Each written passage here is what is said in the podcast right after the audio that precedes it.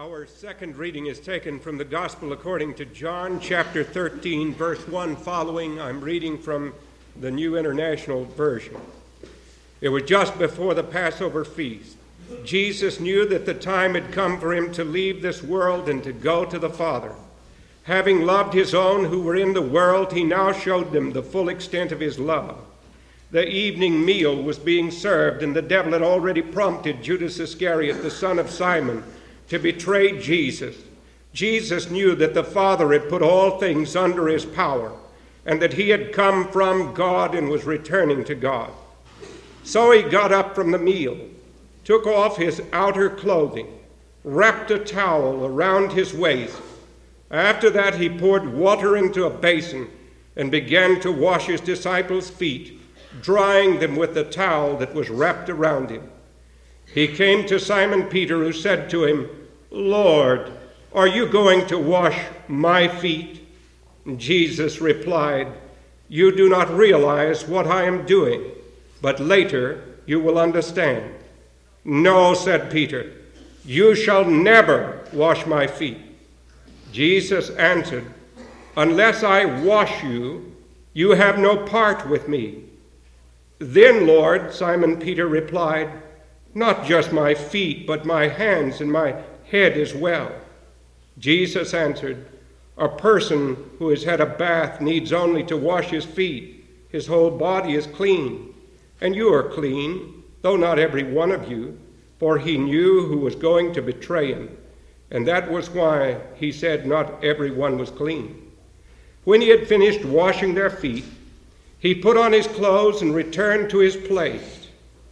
Do you understand what I have done for you? He asked them. You call me teacher and Lord, and rightly so, for that is what I am.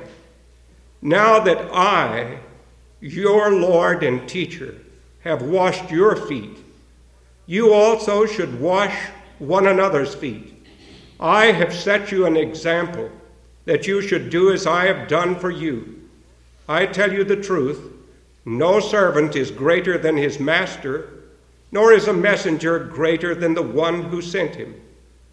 Once you know these things, you will be blessed if you do them. May God grant to our hearts an understanding of this important part of His Word.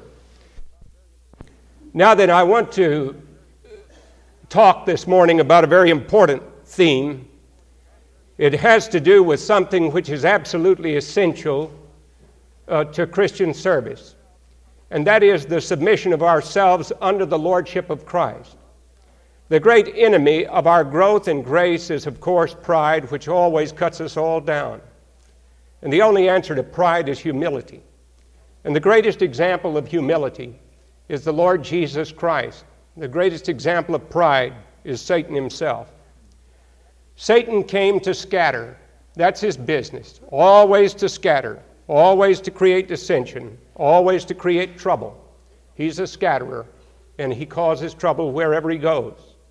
And if you take the time to look up in the Gospel of John, this important passage which I read in your hearing a moment ago from John chapter 13, you will see that chapter 13, 14, 15, 16, and 17 are chapters which deal with instructions which our Lord gave to his disciples in that upper room on the very night in which he was betrayed. There are important lessons that he wishes for them to learn. And this Gospel of John, which is so remarkable and which I commend to you to read in a fresh translation in Mark, and mark it and digest its truth. Someone has said that it's like a clear, crystal, limpid pool that a little tiny child can splash and wade in and learn from. He can lisp the words, For God so loved the world that he gave his only begotten Son, that whosoever believeth in him should not perish, but have eternal life. And they said at the same time, It is a pool so deep that the hugest elephant can swim in it because it has great profundity to it. There are those critics of the Gospel of John who like to compare its teachings with the ancient philosopher Philo or some of the Alexandrian philosophers who lived uh, at this time in which it was written. But believe me, no beggar ever dying ever quoted Philo or one of the Alexandrian philosophers. No little child ever lisped their words. But they have often passed into eternity with the words of Jesus from John 14 In my Father's house are many mansions. If it were not so, I would have told you. And so, this record of the gospel carries with it a great blessing for those who read and study it and mark its purposes. Its whole purpose is stated in John 20 20. Jesus did many other miraculous signs in the presence of his disciples, which are not recorded in this book. But these are written that ye may believe that Jesus is the Christ, the Son of God, and that believing ye may have life in his name. The greatest single one volume commentary on the Gospel of John that I know of is by Professor Leon Morris, one of the professors who will be at Vancouver. And he has stated what many other great students of the Gospel of John have that the seven signs in the Gospel of John are seven golden milestones to draw us into a surrender of our lives to the Lordship of Christ. From the beginning of the Gospel of John, when we see Jesus turning the water into wine, his second miracle, the healing of the nobleman's son, his third miracle, the healing of the lame man at the pool of Bethesda uh, his uh, fourth miracle, the feeding of the 5,000. His fifth miracle, the walking on the water. His sixth miracle, the healing of the man born blind. And his seventh miracle, and seven is the perfect number, which is a, the preface and the prologue to his own resurrection, the resurrection of Lazarus from the dead. Now, all of this is built up to teach us who he is. And so later, when his own apostle John looks back to that night in that upper room, which was so filled with uh, anxiety and tension, he is struck not only by the things that Jesus said, but he is struck by something that Jesus did. He can remember and it will never go from his mind. And I think it must have been with good reason, probably because he was being corrected himself. Tradition tells us that John was the youngest of the 12 apostles, and that it would have been the duty of the youngest of the 12 to have washed the feet of the elder uh, ones in the group. This little apostolic band found themselves sometimes arguing. You remember that when Jesus had been on the Mount of Transfiguration, how he had taken with him Peter and James and John, how he had the circle of the 12 and then the inner circle of the three and the outer circle of the 70. Well, he took those three with him into the mountain of transfiguration, and God revealed great things to him there. Elijah and Moses appeared to him. And Peter in his own blustering way, said, Lord, let us make three tabernacles here one for you, and one for Moses, and one for Elijah. And Jesus had to speak to Peter. He was talking with Moses and Elijah about his decease, which he should accomplish at Jerusalem. That all that the law of Moses had been written to perform and do, all that the prophets had instructed was going to be culminated in the great work of God with the battle with Satan, which would take place at Calvary, where Satan would expend all that he had and be defeated when Jesus would die to pay the price for our sins. For there God exhausted himself in the death of his own Son, and in the mighty resurrection of his Son from the dead he gained the great victory over all the powers of death and hell forever. For those who believe in the Lord Jesus and they share in that victory with him. And John reflects upon all of this now, all that took place in that upper room, and he could remember that great experience on the Mount of Transfiguration and what had happened when they came back down and they saw a poor father who was besieging, besieging, beseeching the disciples that were there at the foot of the mountain to heal his poor, demented son who was afflicted by a demon. And you remember the father with tears had fallen down at the feet of Jesus and, they, and had said to him, I besought your disciples to heal my child because he is possessed of a demon that casts him sometimes into the fire. And the poor boy was there, and he said, Your disciples could do nothing. And Jesus said to him, Do you believe? Do you believe in the Son of God? And he said, Lord, I believe. Help thou mine unbelief. And that father, that father's belief was recognized by Jesus and led to his own belief in Jesus as the Messiah and to the own healing of his son. Dr. John Newton last Sunday preached a great Father's Day sermon on this theme. That we fathers, if we come to Jesus, pleading with him to help us in our unbelief, we may see our own salvation and healing also brought to our children when we humble ourselves in that way. Well, after Jesus had granted the request of this man and he had his son had been healed. Jesus told these that this kind came out except only by prayer and by fasting, knowing something of the intensity of surrender to God in all things. Well, right away, the disciples fell into an argument about which one should be greatest. Jesus had been in a mountain talking about his decease, which should be accomplished at Jerusalem. And they were arguing about who would be the greatest in his messianic kingdom. And so that's why, in the account that Jim read and you're hearing a moment ago from the Gospel of Mark, that Jesus asked them, What are you talking about? And if you read the Mark account in Mark 9, it says that they grew silent. They were embarrassed. You see, this is one of the marks of the deity of Christ. He knew what they were talking about. He knew they were arguing about which one would be the greatest. And so he said, What are you talking about? They grew very silent. They were ashamed. They were talking about which one would be the greatest. They'd failed to catch his point about service all the way through. And so Jesus took a little child and he said, He who would be the greatest is going to have to learn to be the least and have to learn to be the last. And he wanted them to know it, it's a very hard lesson for them to learn. And then, in the very shadow of the cross, if you le- read carefully Luke chapter 22, you will find that the mother of James and John, ambitious for her two sons, comes to Jesus and says to him, Grant that my two sons may sit the one on your right hand and the one on your left hand when you come into your kingdom.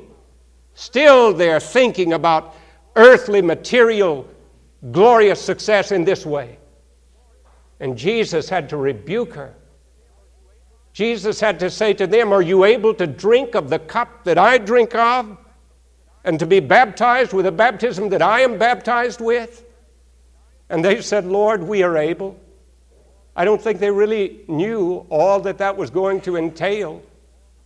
But bless God, after the resurrection in Pentecost, they were empowered by the Holy Spirit to be able. To be able. And they yielded themselves. And they did follow him in drinking of the cup that he drank of and being baptized with the baptism that he was baptized with. This is a painful route that many of us today uh, do not wish to pursue nor to follow.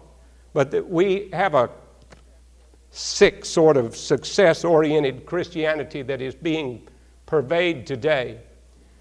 That if you become a Christian, you automatically become successful, you automatically are healed, you automatically are beautiful, you're automatically everything else.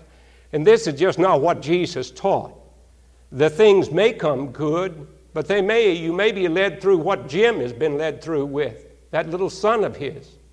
that was born into the world with a terrible, terrible defect that had to be corrected, and a painful experience of much prayer before God in surrendering the little one to Him.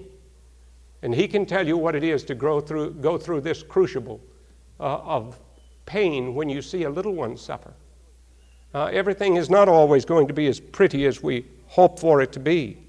And so it is for this reason that Jesus, in this upper room, when he knows that they are still arguing on the way into the upper room itself about which one will be the greatest, and like a group of surly schoolboys, they walk into the upper room right past the towel and the basin. Not one of them has grace enough to reach over and get the pitcher of water in the basin and began to wash the dust off of each other's feet, as was the custom in those times. But instead, they all sit down at the table.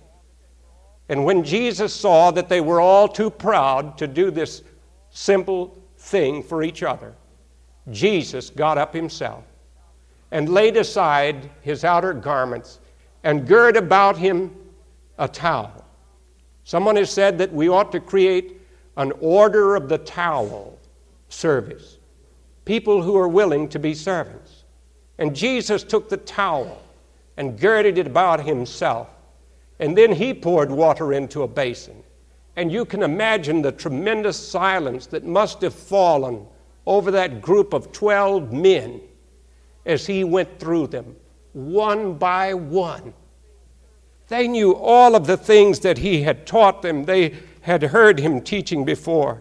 They could remember so well when Jesus warned them. And a moment ago, when Jim was singing that marvelous song, I will arise and go to Jesus, it comes really out of the 15th chapter of the Gospel of Luke.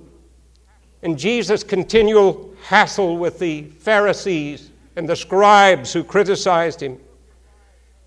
And if you look in the preceding verses before that parable takes place, you will see that Jesus is invited to a Pharisee's house one Sabbath when Jesus went to eat in the house of a prominent Pharisee. He was being carefully watched. Now, why would they watch him?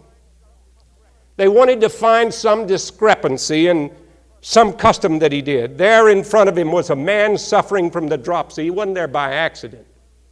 They brought that man and put him there, a pitiful looking creature. They knew that Jesus' heart would be moved with pity. And Jesus asked the Pharisees and the experts in the law, Is it lawful to heal on the Sabbath day or not? But they remained silent. So, taking hold of him, Jesus healed the man and sent him away. And then he asked them, If one of you has a son or an ox that falls into a well on the Sabbath day, will you not immediately pull him out? And they had nothing to say. And when he noticed how the guests picked the places of honor at the table, he told them this parable. When someone invites you to a wedding feast, do not take the place of honor for a person more distinguished than you may have been invited. And if so, the host, remember the host picks out where you sit. If the host who invited both of you will come and say to you, Give this man your seat, then humiliated, you will have to take the least important place. But when you're invited, take the lowest place, so that when your host comes, he will say to you, Friend, move up to a better place. Then you will be honored in the presence of all your fellow guests. For everyone who exalts himself will be humbled, and he who humbles himself will be exalted. After all of this teaching, they still didn't get the point until Jesus starts this example this demonstration of humility, the best exposition and commentary of which is in Philippians chapter 2, where we are told that he emptied himself of all of the glory and the power that was his and came into this world for the purpose of demonstrating to us the great love of God and that love through humility. And so, the example that he takes and you remember how he washes each one's feet. And then he comes to Peter. And I love Peter above all the other of the apostles. I can remember when I first went to the city of Rome. I was studying one summer in the Waldensian Seminary, and it wasn't far from the uh, Vatican. And I used to go down sometimes to the Vatican and go into St. Peter's Cathedral and go over to the statue of St. Peter, where there was always a line of pilgrims coming to uh, kiss the toe of St. Peter. And I used to think, oh, these Catholics are really something. They're coming in here kissing the toe of this statue. And I even got down and looked up under the toe and saw where they'd had to reinforce it. It had been kissed away at once. But the longer I live, I feel like kissing Peter's toe myself now because he's taught me so much. Uh, it's not because uh, I consider him an idol, it's because I've learned so much from him. Uh, this imp- impetuous person, here comes uh, Jesus to him. And Peter says, Lord, this is ridiculous. I'm not going to let you wash my feet. And then Jesus said, All right, Peter, if I don't wash your feet, then you can't have any part in me. Just as swift, he says, Well, then in that case, wash my head and my hands and all of me. You see, changes so quickly. And I love him because he gives expression to his feelings. He wanted to be sure that he was right with the Lord, and Jesus told him. He said, What I'm doing now, you don't understand, but later on you will understand. Later on, you'll look back on it and you'll understand it. And then he said, He who has his feet cleaned, uh, he who has his body cleaned just needs the dust washed from his feet, and then he'll be cleansed again. Uh, that means whole because they walk through dirty, dusty streets, and even after having a ba- bath, if you just walk to someone else's house, you had dust on the feet. And so when that dust is removed, then the defilement of the road was taken away. And it's like this with the Word of God. The Word which Jesus speaks is meant to cleanse us. That's why it's important to come to Sunday school and to church and to study your Bible, to read it every day, to see if your life is being lived in harmony with Him. When we read these wonderful things, then we can strike a chord. I saw a man tuning a piano the other day, and he would strike something and tune it, and strike again and tune it. And this is the way the scriptures do. They bring us into harmony with the Lord. This is what He wants to do. Jesus said, when you give a luncheon or a dinner, do not invite your friends, your brothers, or your relatives, or your rich neighbors. If you do, they in, may invite you back, and you will be repaid. But when you give a banquet, invite the poor, the crippled, the lame, the blind, and you will be blessed. Although they cannot repay you, you will be repaid at the resurrection of the righteous. How many of us really take this seriously? And if we don't, why don't we take it seriously? It's enough to help us to wash away the hypocrisy from our feet and the hypocrisy from our souls, and then to do something. Well, we say here is a book by James Michener, which I've been reading. I love sports. But after reading this book, I don't like sports as much anymore. You know, it, it, did you see Woody Hayes when he jumped off the bench and banged into the player from Clemson? Uh, this hurts. It, it, it hurts because the will to win becomes so fiercely competitive that you do anything to win. And some of the comments that some of the coaches, Darrell Royal of the University of Texas, Luck is what happens when preparation meets opportunity. Frank McGuire of South Carolina. Uh, in this country, when you finish second, no one knows your name. Bill Musselman of Minnesota, defeat is worse than death because you have to live with defeat.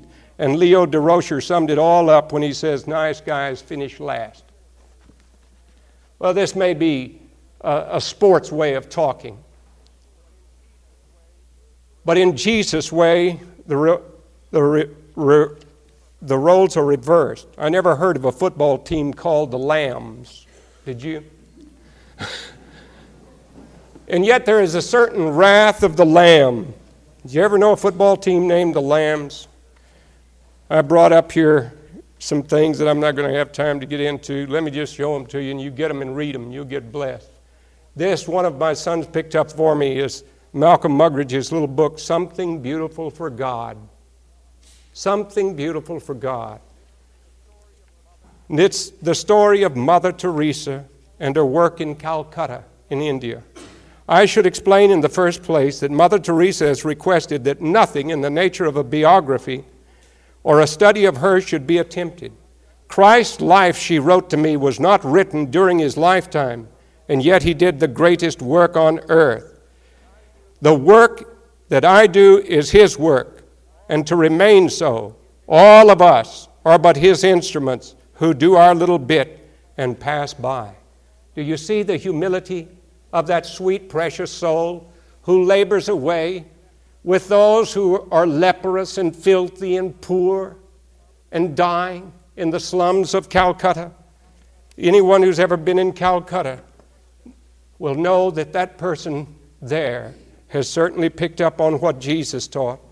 And then you can see that does this mean that if you become like this that you're just going to be a sort of Caspar Milquetoast type of personality? No. I never considered Elizabeth Wilson that way. You can be the dean of a school and, and operate that way, especially a women's dean and every other job in the church and in the college here. You have to exercise discipline and authority, but you do it with love. This is one of my favorite books. It's Alan Burgess' story of the small woman, the story of Gladys Aylward.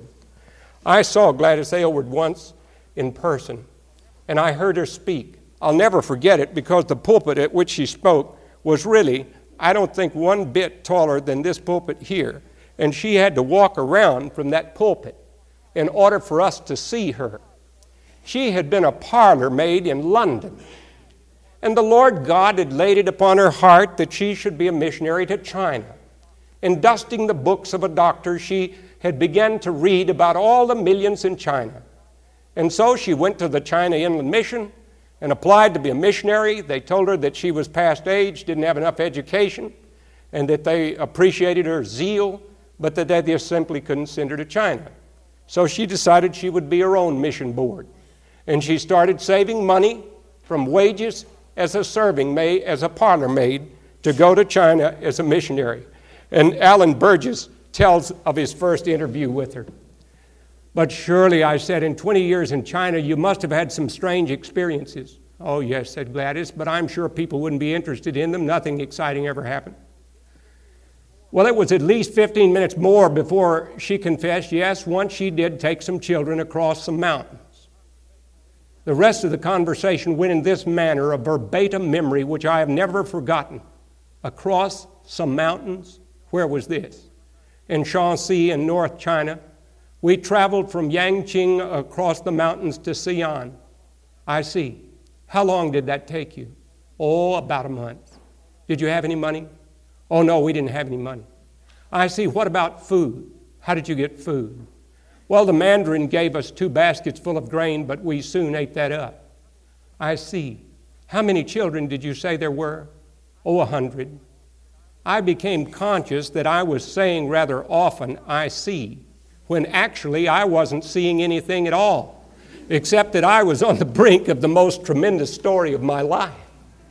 And then he tells of this incredible little woman who goes to China with that sweet, simple faith in Jesus and learns the language and goes into a village and she begins to speak to the people about the living God.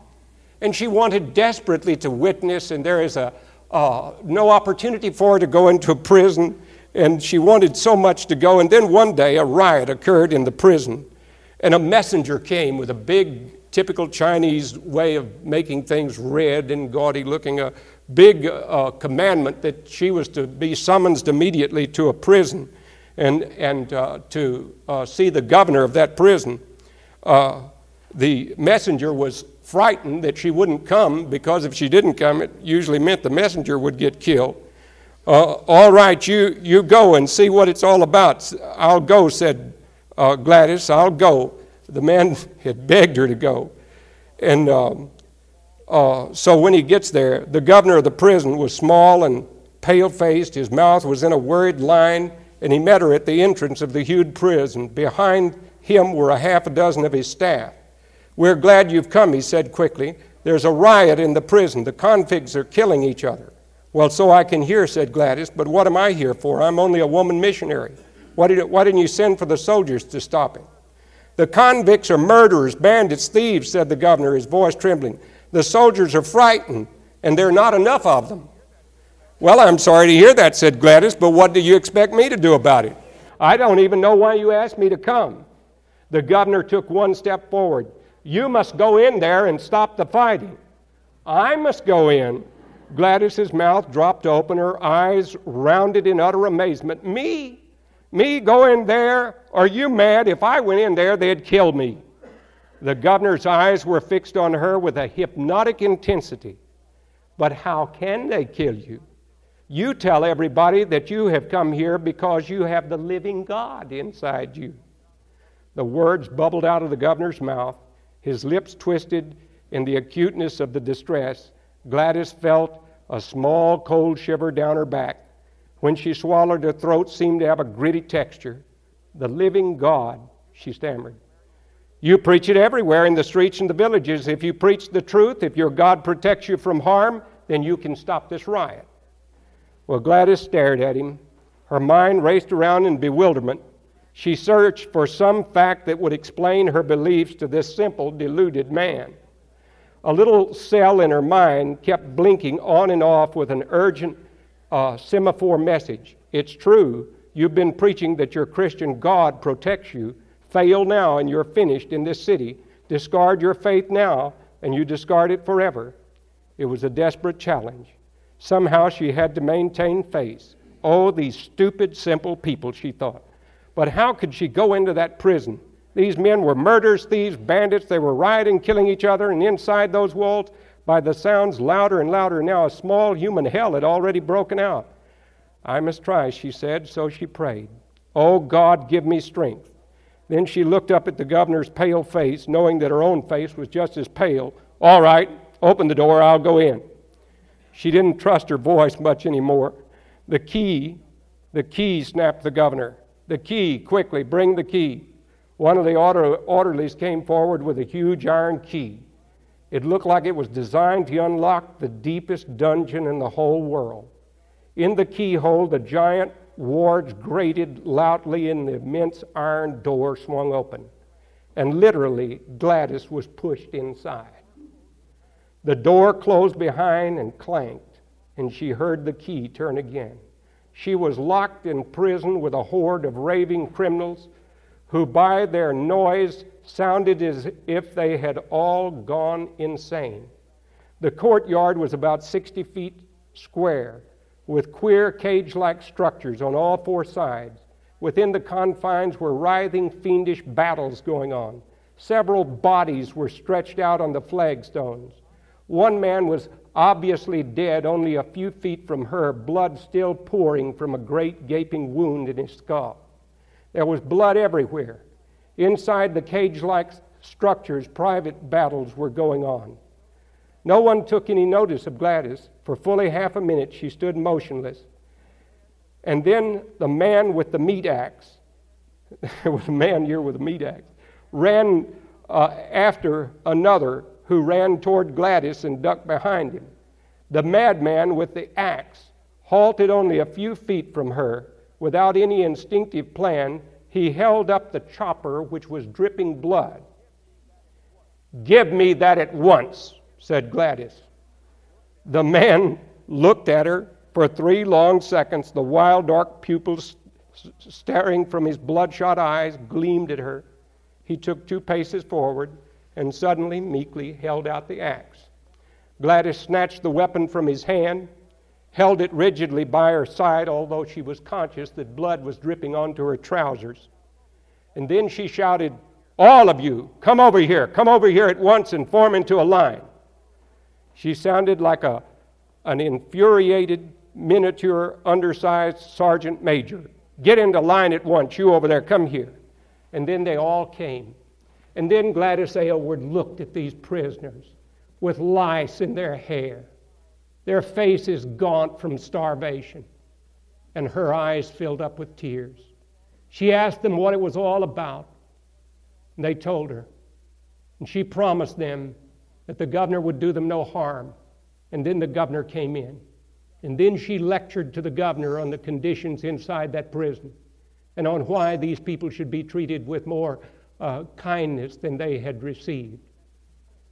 And that precious little woman did a work for God that shook the whole world and still inspires us as we read her story.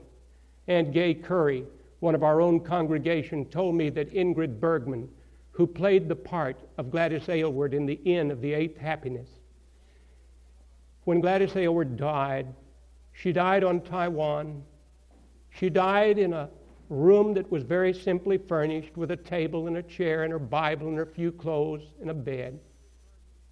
Ingrid Bergman flew there.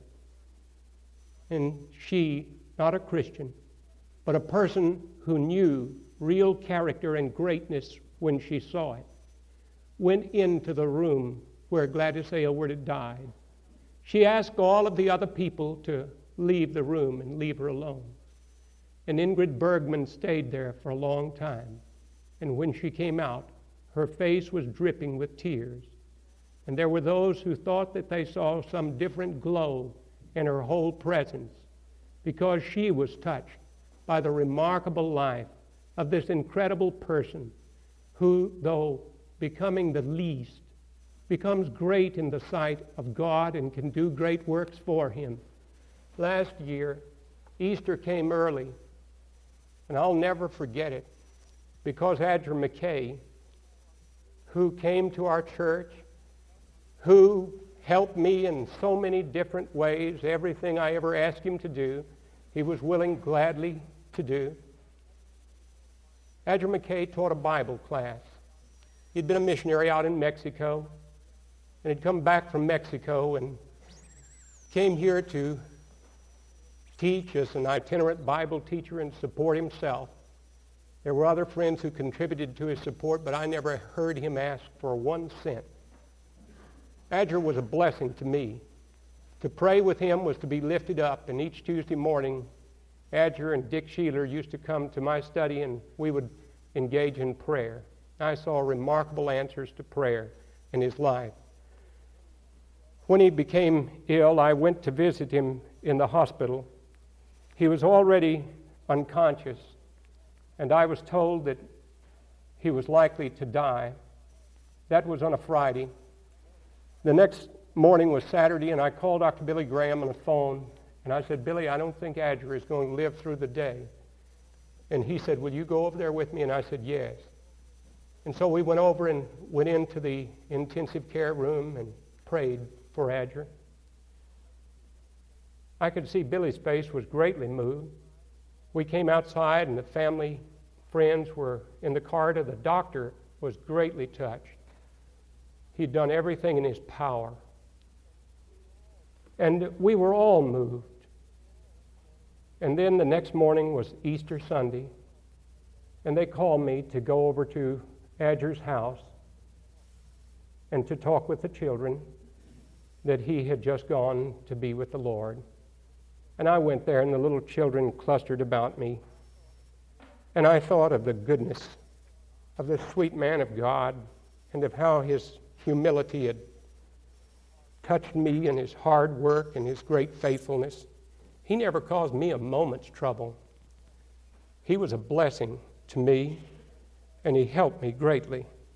And I'm glad that Christian Life magazine published an article about him the unforgettable story of a man who had a true love for Jesus Christ. And here, beneath the etching of Adger, is someone washing feet.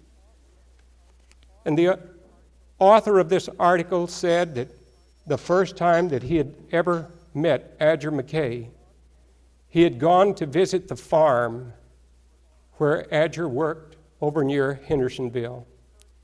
And that his first meeting of Adger was not an introduction by some people at a church gathering, but that he was at a long line of dairy cattle, stripping udders, milking cows, this was Adger's way. He worked hard. He was humble. He had a great ministry to a great many people. This is why his life, I think, touched so many of us. And the writer of this article tells us something that I want to close with, which is in exact keeping with what Jesus is teaching here. He tells us about an overseer of several interdenominational churches in, in Annapolis, Maryland, who had been asking God who should preside in places of spiritual leadership in the churches. And one afternoon there was a wedding in the backyard, and a large crowd attended. And after the ceremony, Bob returned to the house for a few minutes. The crowd was happily milling around the yard, enjoying each other's fellowship, and it started to rain. Bob was standing at the window when he saw the first big raindrops start to fall. He watched people rush as fast as they could. And then he saw one man organize and start getting the chairs to bring them and put them into the garage. He called over his friend and said, I'm going to show you the leaders of the church. You watch most of the people scamper into the house, but you saw a few men instead of running for safety doff their coats and go back to get the chairs. There's your leaders. They're willing to serve. You see, in order to be a chairman, says this writer, you need to be willing to be a chairman. You need to be a cow milker. You need to be a foot washer. And if you do that, contrary to what the world's philosophy is, you'll begin to fulfill what Jesus talks about when he says, The first shall be last, and the last shall be first. You're allowed to keep only that which you give away. Billy Graham said very wisely one night in one of those little inspiring flashes that come to him on television there are no U Haul trailers following the hearse. Whoever will be chief among you, said Jesus, must be your servant. And in order to live, you have to be willing to die. And if we lose our lives to find them again in Jesus Christ, Mother Teresa, Gladys Aylward, Adger McKay, Elizabeth Wilson, many, many other people, Frank McElroy, who's gone to be with Jesus, we can learn what lessons of service are all about. We can keep our priorities straight. We can get rid of the pride which Satan inspires, which breaks our fellowship, and which creates trouble. Our Heavenly Father,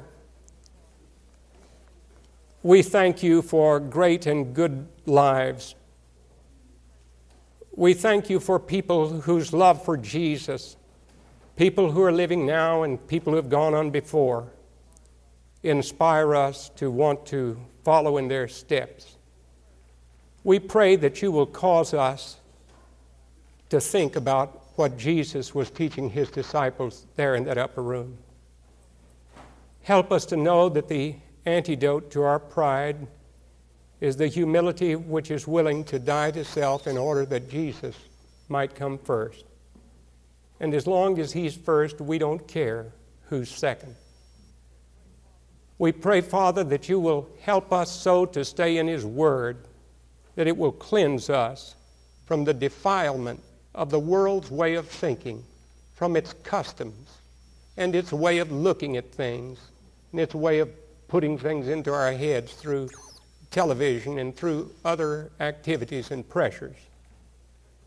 We pray, Lord Jesus, that you will help us to know that in a real sense, we have to go to Gethsemane and drink of the cup that you drank of and be baptized with the baptism that you were baptized with, and to be able to say with Paul, I am crucified with Christ, and nevertheless I live, yet not I, but Christ liveth in me. And so, help us to be loving, help us to be forgiving, help us to know that the one of whom Jim sang this morning is ready with open arms to receive us, no matter what kind of prodigal we are the one in the far country or the other one that's in the house, and teach us the lesson that we need to know and to find in Him 10,000 charms. And so, Father, take us from this place this day to rededicate our lives to Thee. And now may the grace of our Lord Jesus Christ and the love of God our Father and the communion and the fellowship of the Holy Spirit, our keeper and our guide, be and abide with you all, both now and forevermore.